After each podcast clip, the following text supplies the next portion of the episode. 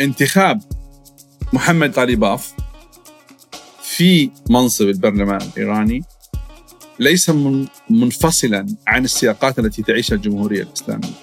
هنالك رغبة لدى المؤسسة السياسية التي يرأسها المرشد في أن تضع هذه المؤسسة أيديها وبشكل محكم على المفاتيح الأساسية بمؤسسات النظام.